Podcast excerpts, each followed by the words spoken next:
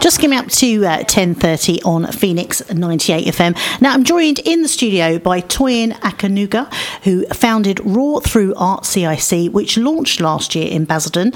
And also, she's the author of Hush to Roar. That's a beautiful book cover. Shame you can't see that on air. So, very good morning. Good morning, Michelle. Thanks for having me today. So, first off, tell us about Roar Through Art CIC and what you do there. Hmm. Roar Through Art. So, our core mission at Roar Through Art is to empower individuals and facilitate healing. So, those who have undergone adverse childhood experiences, which is popularly known as ACEs. So, we work through artistic modalities to let allow them break free from deep rooted wounds that are embedded as well as the day-to-day struggles through different creative arts like poetry music dance expression on canvas we digital illustration. So we bring them together and we act out all those deep-rooted pains or struggles that we sort of like repress and deep on sort of like put within us and don't want to express. We help them bring to life all those beautiful characteristics that are hidden but also help them be fully become who they're always meant to be before life struck now, why did you set it up? Because it is your baby. Oh, it really is my baby. It is my baby. So, Roar Through Art stemmed from my own story, which came through my memoir, Hush to Roar, during the pandemic. That was what I did, the first wave of it. So, Hush to Roar stemmed from my own personal journey. And it's a book which, my memoir, which is From Love to Trauma to Triumph. And this started from when I was a baby. I was fostered by the most amazing white family in Leicester, UK, at two months old. And suddenly, without notice, I was yanked out of their presence in Leicester at eight years old and was given very little or no notice was taken, my life was distraught, and so was theirs actually, because I learned to know later that a lot of people, my siblings there, my mum and dad, also suffered a lot of what I'm sure at the time was depression.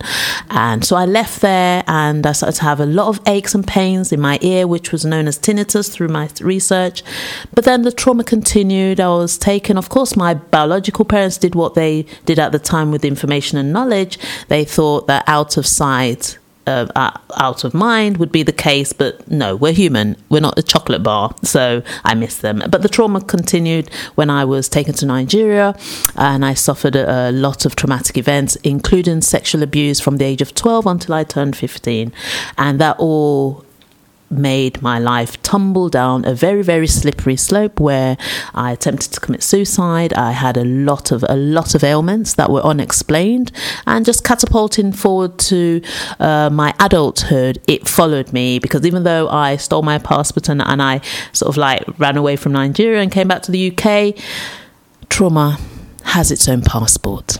It came with me and that's where I was doing things, having a disease to please, always crying, not being happy, and if if I'm in the midst of people, I'd be lonely, and I shouldn't be, and and it just got worse. I've had so many unexplained operations, but then I started to research and me search if I must be crude. So I didn't just do a research, I wanted to know who Toyin was.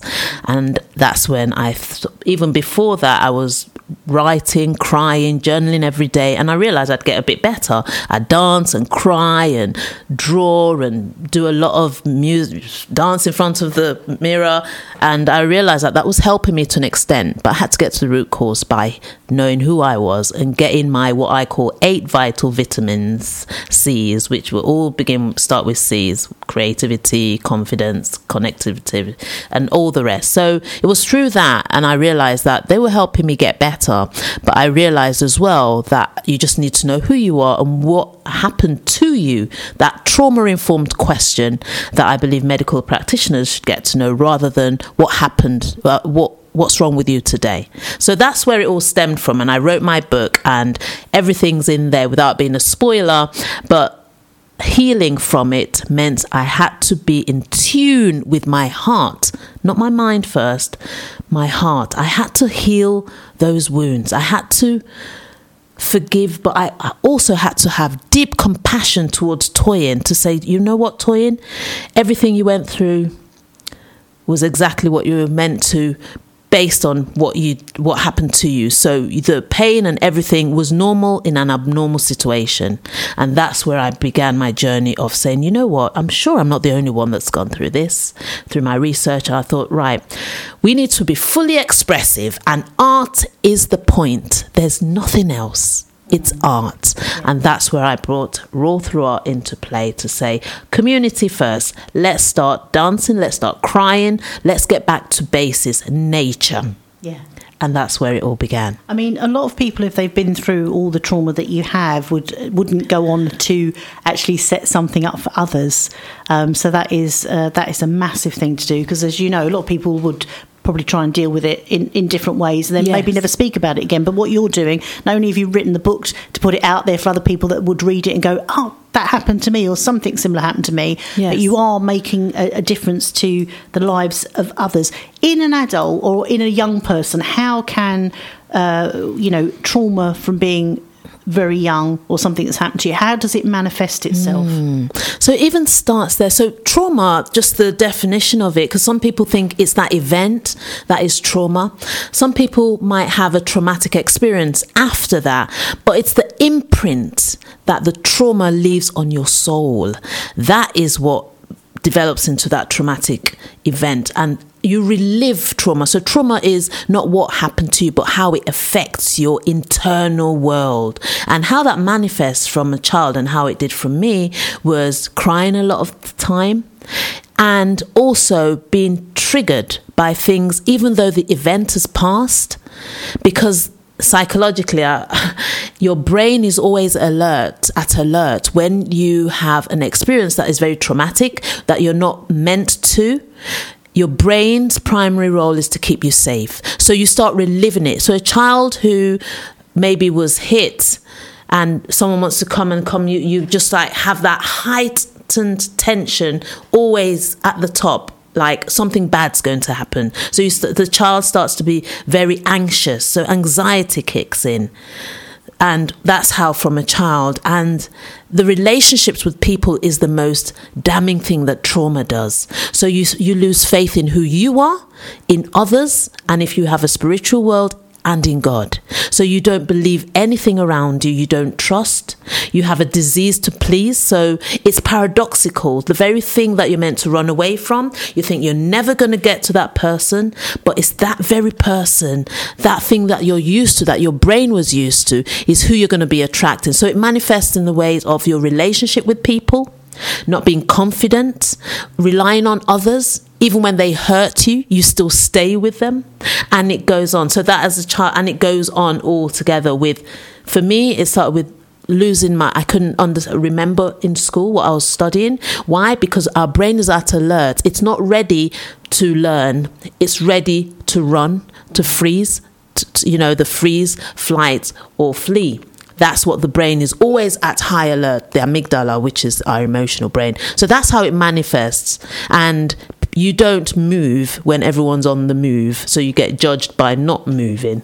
There's a uh, poem that I've written in there to say you get ju- judged by every move because you live in your past, you can't get past your past. Mm. So that's how you see it. And you say, Why are you being so dramatic? You've said that over, so you become the child then becomes very emotionally attached and, and you don't f- use your free prefrontal cortex which is the reasoning brain. You're always stuck in that emotional primitive brain of i want to flee i'm not safe i'm not safe. Even though you're safe now you can't and it lives on with you. Now, you've got um, writing, poetry, dance, uh, which helps people with trauma. How has it? uh, How has it helped, and what difference have you seen in some of the people that uh, you've met along the way that are actually with you at the moment, without naming names? Obviously. Yeah, I won't name names, and and some are actually working with me alongside. I've come across people who have had traumatic events and when I've spoken to them about art and how it actually is part of us the brain it actually does something to the brain physiologically when because when you're stuck it's because the parasym I'm not going into art, into psychology that much but the main fact is that when you're what is called the sympathetic nervous system this is all nervous system SNS that flight and fright it's you're at a heightened level up there. So the only thing that can bring that there's no off button to say switch off now come down. The only thing that can override that sympathetic is the parasympathetic nervous system which is the rest and digest. So people i tell them that one of those buttons that can turn you from the sympathetic to parasympathetic which is rest and digest is dancing so you need to stimulate those areas and they'll say, okay, let's try it. And I've started with them. I start, at the moment, I look, I, I'm with young people who have had suicidal uh, effects and different types and different areas. And I'll say, let's start by writing that neuro chaos, write it down. So they're now writing, and I'm now ch- we're changing that into poetry, and it's making it's a distraction as well from them living in their past, and then dance. The music, there's neuros your neurons that wake up lovely music and they say oh my gosh toyin but now that i start to dance because you say i should start dance i watch your facebook i'm actually crying and i said that's amazing express but I'm seeing my future. I'm invested in my future more than I am my past now. And I actually forgive that person because I'm no longer tied to that person anymore. So these are the things I'm getting. And they just want to go forge forward to their future. And these are the positive things of art because it makes you more creative, it makes you confident, it makes you connect to the people that you were disconnected from. And that's those are all the things that people tell me to say, I actually want to live now because I've got so much to live for.